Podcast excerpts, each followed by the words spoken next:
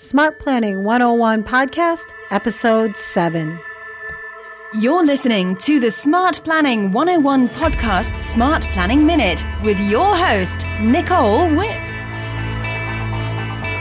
Well, can I ask you a question about that, Bill? Sure. Have you seen a lot of situations where business owners think that they want to quit working and then they actually quit working and they are just frankly bored? All the time.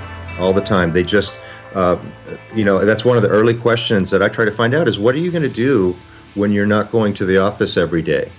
It's been part of your life for the last 30 years. What are you going to do?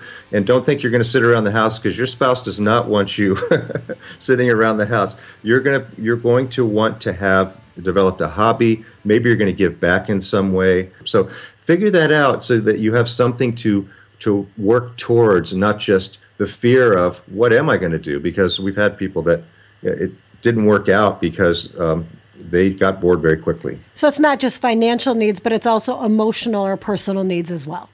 Exactly, lifestyle, um, uh, the whole works, and, and, the question there becomes: well, if you sell your business, um, what kind of price will it fetch, and what kind of income will that create, and will that be enough?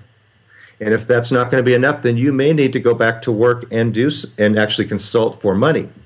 So you need to know do I need to consult for money or can I volunteer wherever I want? And really, this is a great time of life for a lot of people to not retire but rewire, mm. to, to change their life up and say, I don't want to, the, the notion of retirement is so outdated, outdated and outmoded. I don't want to do that. But what I want to do is rewire and have, I still have passion, I still have energy. I've always wanted to X. I'm going to do that. It's a great time for a lot of people. To listen to my entire interview with ExitCoachRadio.com's Bill Black, please visit smartplanning101.com forward slash five.